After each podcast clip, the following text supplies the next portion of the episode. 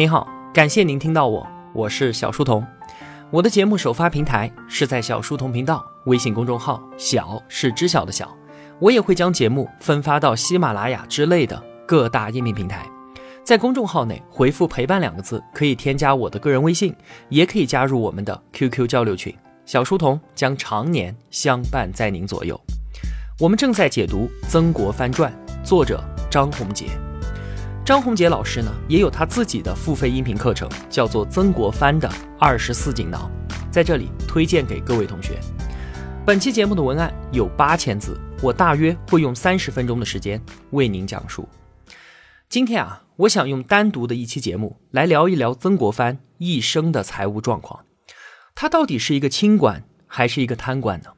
他也收受漏规，也按照官场的潜规则给别人送礼，这难道？不是辱没了圣人的名声吗？为什么清朝官场贪墨成风，没有一个人能够做到独善其身呢？我们仅仅从个人道德败坏来考量这件事是无力解释的。那到底是什么样的制度安排才造成了这样的局面呢？那要说曾国藩一生的财务状况，我们分成三个部分。第一部分呢，是他十二年的京官生涯；第二部分是他组建湘军、率兵征战的这段时间。最后呢，就是从他出任两江总督，一直到他死在总督任上的这最后十二年。先来他的京官生涯，一八四零年到一八五二年这段时间啊，如果用一个字来总结他的经济状况，那么就是穷。有这么一个故事啊，话说曾国藩在进京当官之前，和自己的亲戚们一一拜别。他有两个舅舅，大舅呢连房子都没有，住在山洞里面。二舅呢，虽然有房子，但也是东倒西歪的茅草房。这两个人的生活啊，都是非常的艰难。曾国藩临走的时候，二舅送出了几十里的路，拉着他的手说啊：“如果将来外甥你做了地方官，一定让我去给你当几天伙夫，让舅舅这辈子也能吃上几天饱饭。”曾国藩听到这话，心里相当的难受，眼泪都流出来了。可是他进京为官那么多年，却完全没有能力接济他们。一直到舅舅贫病而死，都没能沾到这个外甥一丁点儿的光。那如果不是曾国藩对这两个舅舅毫无怜悯之心的话，那就是他自己真的是太穷了。曾国藩入京为官是翰林院检讨，相当于今天一个博士毕业生被分配到国务院政策研究办公室当一个副处级的研究员，帮总理、副总理和各部领导起草文件。虽然啊，面子上是很风光的，但是工资收入却非常的低。清代的京官之穷，真是令人难以想象。他们一年的俸禄是一百二十两银子，一两银子的购买力相当于今天的两百块钱人民币。也就是说啊，曾国藩年薪两万四，一个月的收入只有两千块钱。你想，今天一个年轻人在北京拿两千块钱，他要怎么活下去呢？那知道了他的收入，我们再来看看他有哪些支出。首先，住房。古代啊是一个等级社会，讲究体制的威严。那作为朝廷命官，你的住房必须要符合官制威仪。你说我和老百姓挤在一起，租个地下室凑合一下，那是绝对不行的。你再怎么也要住一个独门独户的四合院。于是呢，曾国藩就租了一个中等偏小的四合院，一年租金就要一百六十两。也就是说，他一年的工资全部拿来租房子都还不够。其次，官场啊，当然讲究社交，更何况京城之地，全国的精英都汇集于此，基本上啊，天天都有宴席，而且按照规矩，别人请你了，你不能不去，你去了就还得回请，否则呢，你就不是这个圈子里面的人。这些花销啊，一年下来怎么也要一百多两。再有，买衣服也是一笔很大的开销，尽管要出入宫廷，穿着必须要体面，这也是国家制度的要求。你再节俭，在官派威仪上是绝对不能含糊的。另外呀，我们经常看电视剧，说皇上赏赐大臣黄马褂或者是顶戴花翎，我们原来都以为是皇帝直接给实物，其实根本就不是，只是赏赐你穿戴的资格。完事了，你还要自己去买一个双眼的孔雀花翎，当时要一百多两银子，这可一点儿都不便宜啊！曾国藩入京为官的第一年。单单花在衣服上的钱就五百多两，这可不是因为他爱打扮臭美，而是他不得不这样做。所以呢，我们就简单的看这几样大的开销，曾国藩的工资最多也就只能覆盖一个零头。这并不是他个人这样，而是所有的大清朝京官都是如此。当京官不但不赚钱，还得赔钱。那这么高的财政赤字要怎么办呢？所以啊，曾国藩在点了翰林之后，第一件事情就是请假回家。一方面呢，当然是当官了，衣锦还乡，光宗耀祖。另外还有一个非常重要的任务，就是赶紧回去筹钱，筹集日后做官的资本。那怎么筹呢？就是登门拜客。作为新科进士翰林公啊，前途呢是不可限量的，所以亲戚朋友都会送上几两银子的贺礼。除此之外，就是各地的地方官，彼此都要在官场当中生存，关系网当然是很重要的，多个朋友多条路嘛。所以官员。都愿意慷慨解囊，最后凡是湘乡老乡开的店铺，曾国藩呢都一概拜访到。在传统社会啊，商人的地位是很低的，谁也不敢得罪新科大老爷，恭恭敬敬的把钱给送上来，这也算是赤裸裸的敛财了。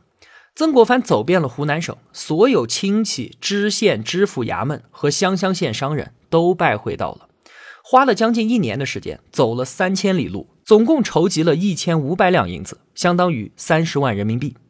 虽然啊，这笔钱已经不少了，但是远远不够他在京城那么多年的开销。那又怎么办呢？说到这里啊，当然要讲到灰色收入了。那说起晚清的腐败，同学们应该都听说过兵进、探进这些名目。清代的地方官呢，是有很多办法搞到钱的，但是你要来京城办事儿，你就需要用这些名目给京城的官员送些钱。冰镜呢，就是夏天天气热，你拿这些钱买点冰消消暑；炭镜呢，就是冬天冷，你拿去买点炭取暖，也就是降温费和取暖费吧。另外啊，办完事儿我要回去了，要给别镜。逢年过节呢，也有年镜和节镜，每次也就几两或者十几两，也不是很多。这些认真来说啊，确实都是官场腐败的一部分，但这也是公开的京官收入的一部分。没有听说过谁会拒绝这些小小的灰色收入，包括曾国藩在内。但是，即便有这些啊，他的京官生涯依然是过得非常穷困的，还是需要不断的借钱。最多的时候呢，曾国藩欠着外债一千多两银子。我们之前就提过，清朝不管是公务员还是军队，都实行低薪制，工资非常的低，真的是温饱都不够。这表面上看确实节省了国家的财政开支，但其实这是在惩罚那些奉公守法的廉洁官员。朝廷也知道，如果官员不取之于民，必然饥寒，所以国家对此呢也就睁一只眼闭一只眼了。这就让大清朝的贪污腐败成为了公开的必然。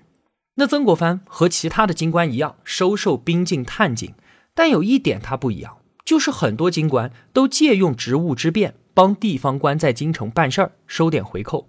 可是曾国藩呢，从来没有做过这些事情。就因为他三十岁立志要做圣人，这是他人生的一个重要分水岭，使得他自己的金钱观发生了巨大的转变，从此开始了艰苦卓绝的砥砺前行。在有关曾国藩的文献当中，没有发现任何他徇私舞弊的记录。但是啊，因为窘困的生活，确实也让他经常为钱发愁。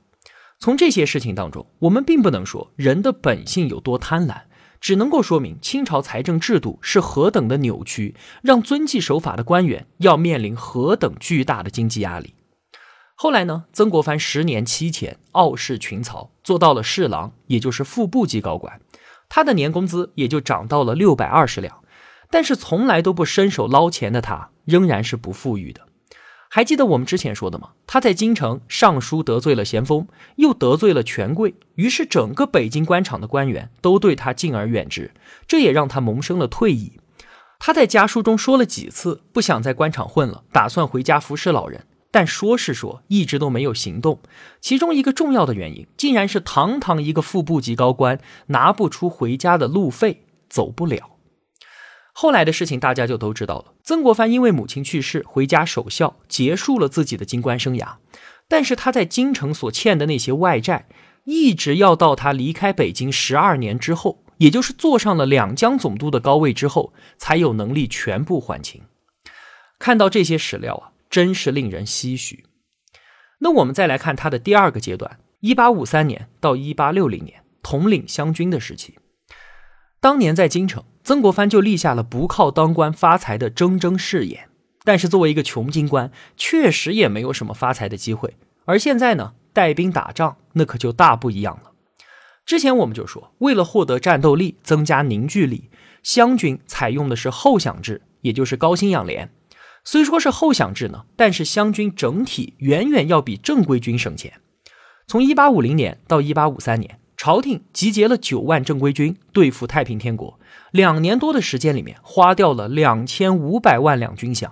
还什么成果都没有，而湘军呢，发展壮大到十二万人，前后苦战了十二年，总共才花掉了两千九百万两。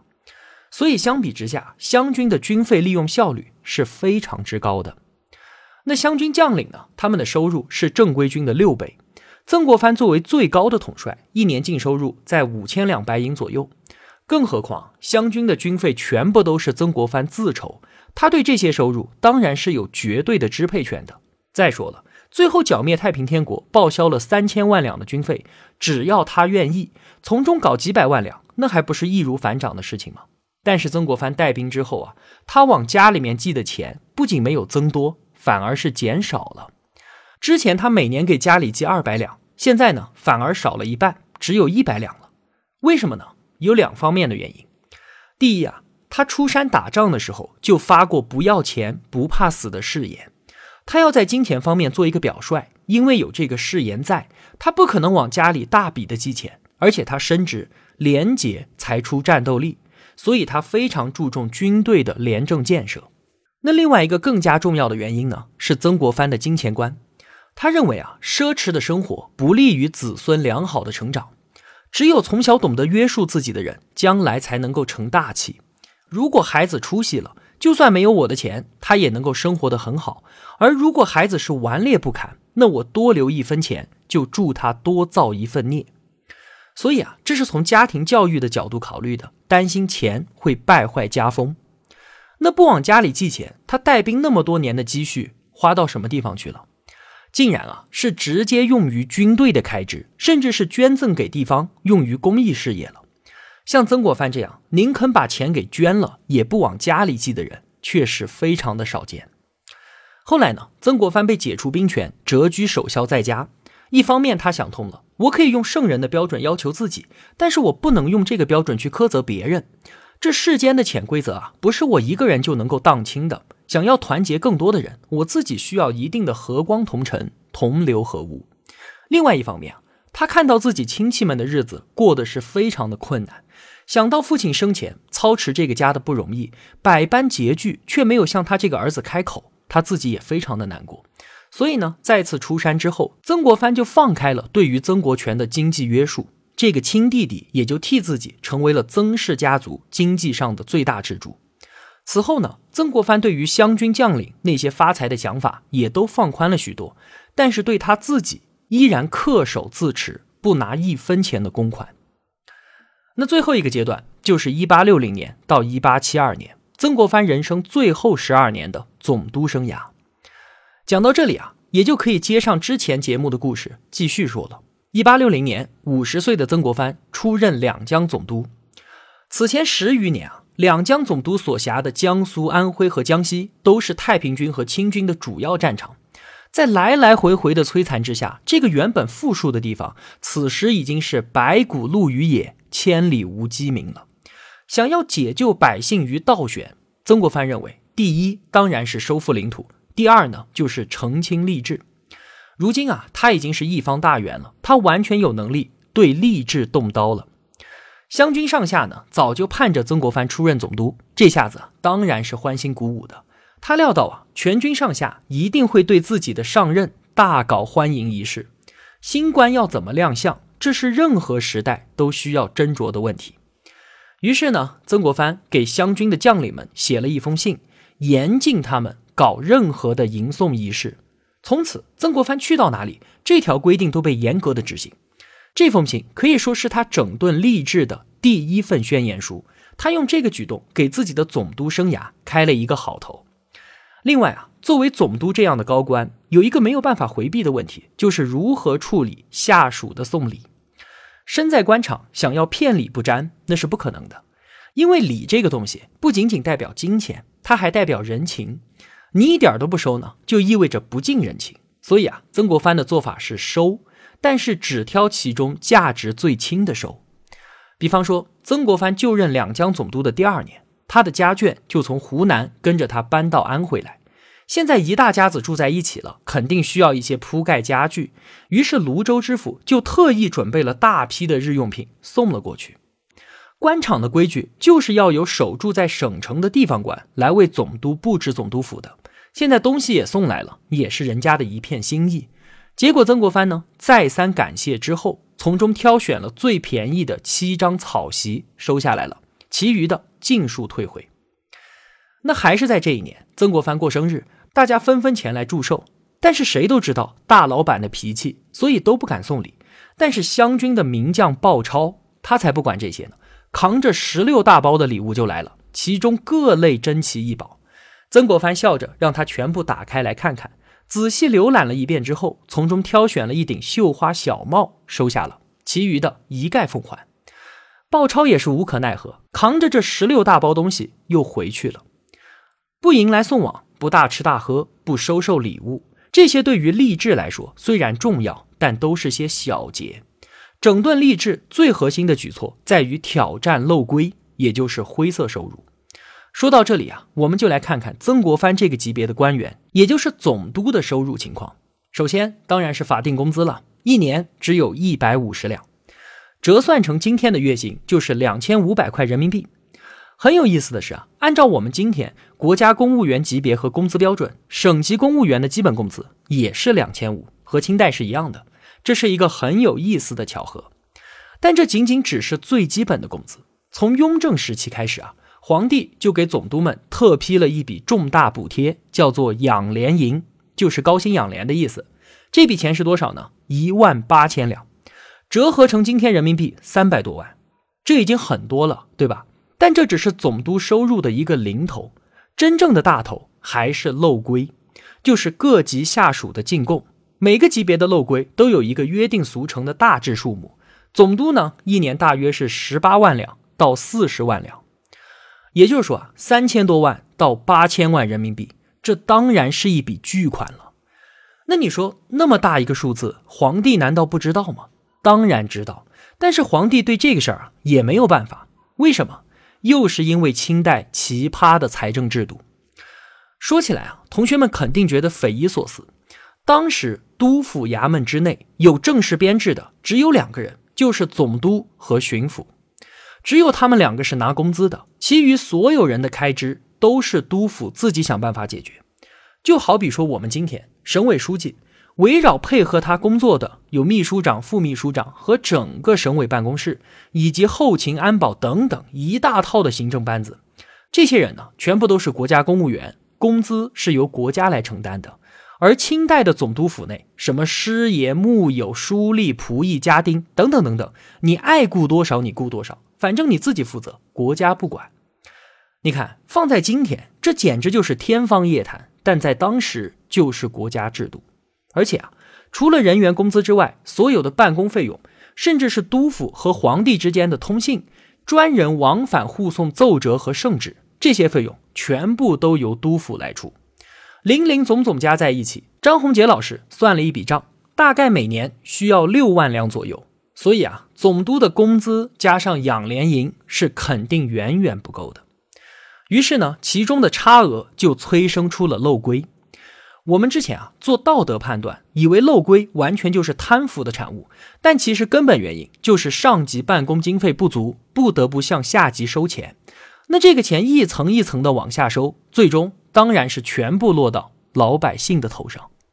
所以啊，漏规制度是一种变相的财政制度，你不收，你连工作都开展不了。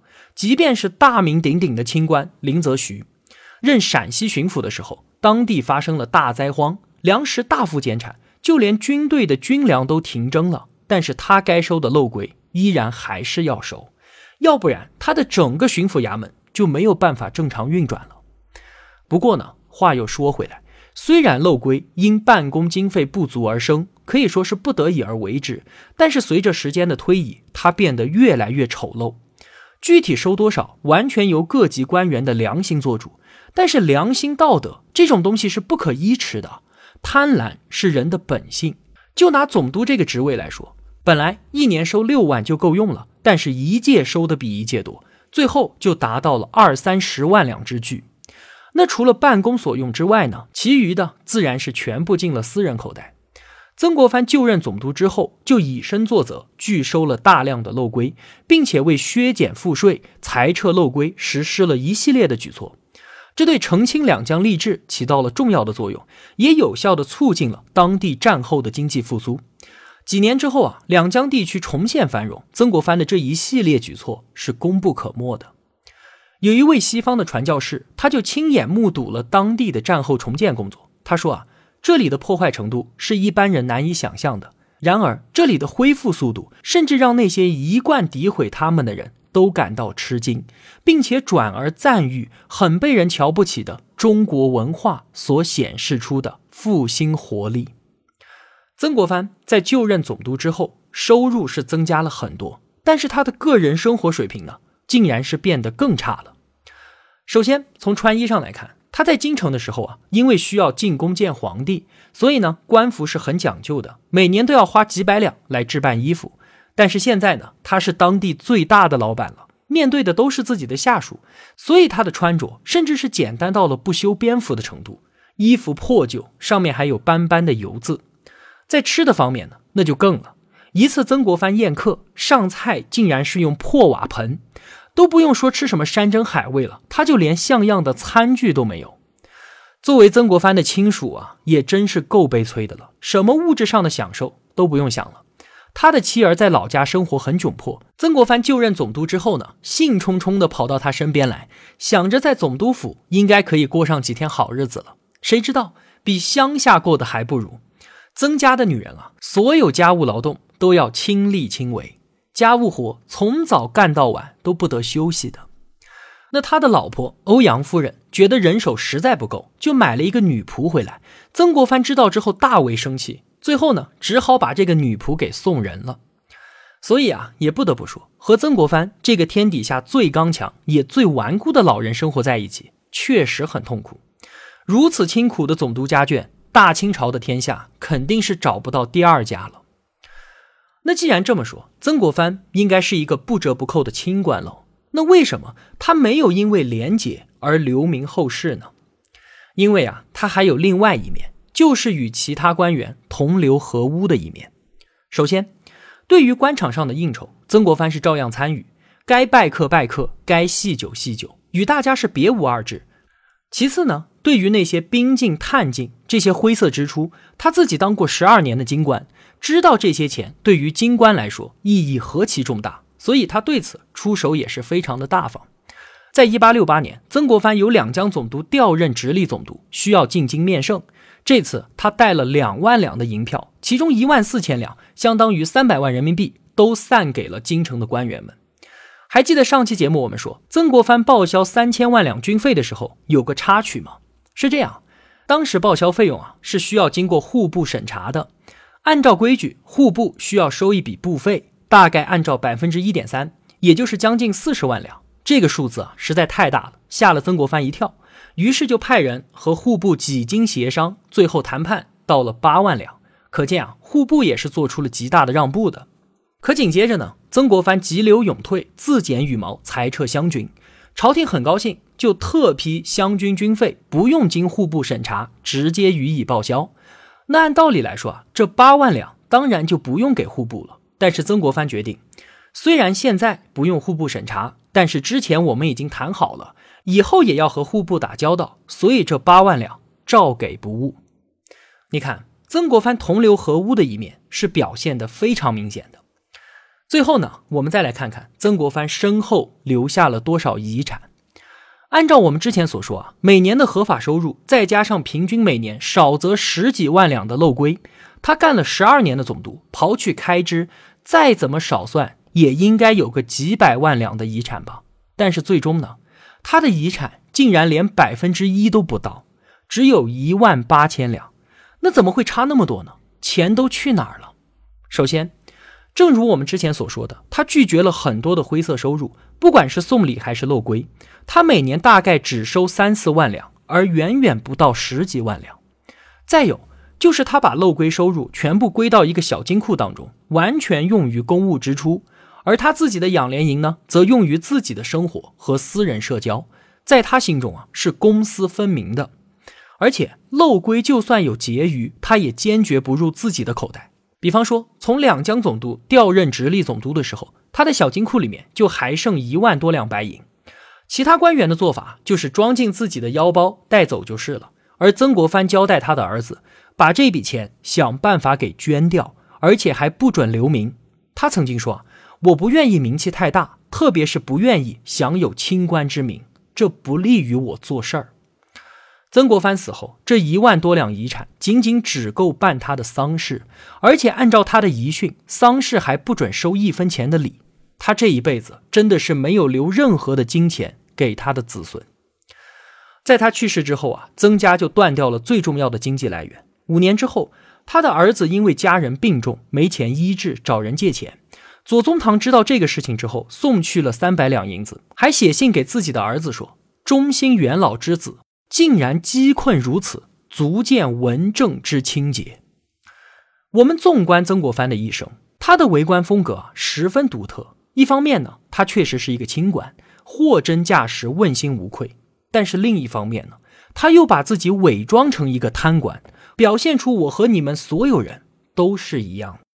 在我们中国人的眼中啊，真正的清官必须是清可见底，一尘不染，清到成为海瑞式的自虐狂。那才叫人佩服。曾国藩确实没有清到这个程度，因为他的志向根本就不是做一个清官，而是要成就大事。海瑞式的清官最大的特点就是宁折不弯，对于事实存在的那些潜规则绝不妥协，所以他拒绝一切的灰色收入。工资不够花，我就自己种菜吃，就连偶尔买几斤肉都会成为轰动性的事件。但是这样的一清到底，必然成为官场上的公敌，无法与他人配合。海瑞的清必然反衬出他人的不解，因此他的一生都受到官场的排挤，无法调动任何可能的力量，办成任何有利于国计民生的大事。曾国藩他不想成为这样的清官，他刻苦自立，权力内盛，为的就是达成外王之业。因此。他做事更加看重效果，而不在意那些虚名。他有意取海瑞一尘不染之实，却竭力避免一清如水之名。他的选择远比做一个清官要来得更加复杂而且沉重。因此，曾国藩才具有那么大的力量，才能成就那么大的事业。好了，今天的节目就是这样了。如果我有帮助到您，也希望您愿意帮助我。一个人能够走多远，关键在于与谁同行。我用跨越山海的一路相伴，希望得到您用金钱的称赞。我是小书童，我在小书童频道与您不见不散。